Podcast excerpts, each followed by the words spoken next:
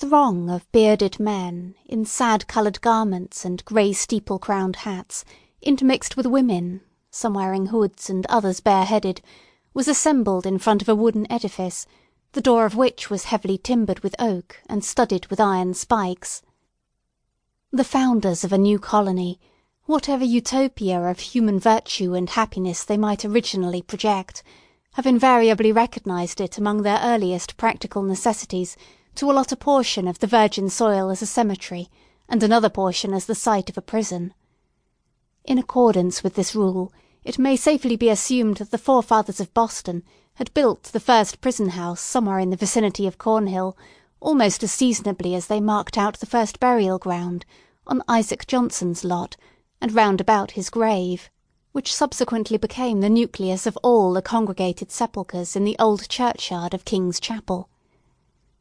Certain it is that, some fifteen or twenty years after the settlement of the town, the wooden jail was already marked with weather stains and other indications of age, which gave a yet darker aspect to its beetle browed and gloomy front.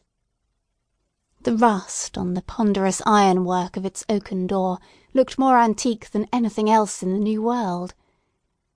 Like all that pertains to crime, it seemed never to have known a youthful era.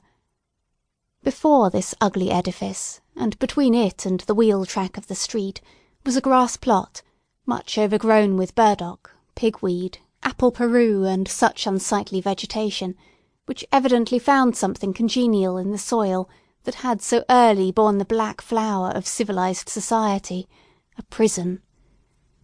But on one side of the portal, and rooted almost at the threshold, was a wild rose bush,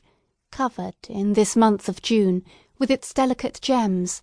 which might be imagined to offer their fragrance and fragile beauty to the prisoner as he went in,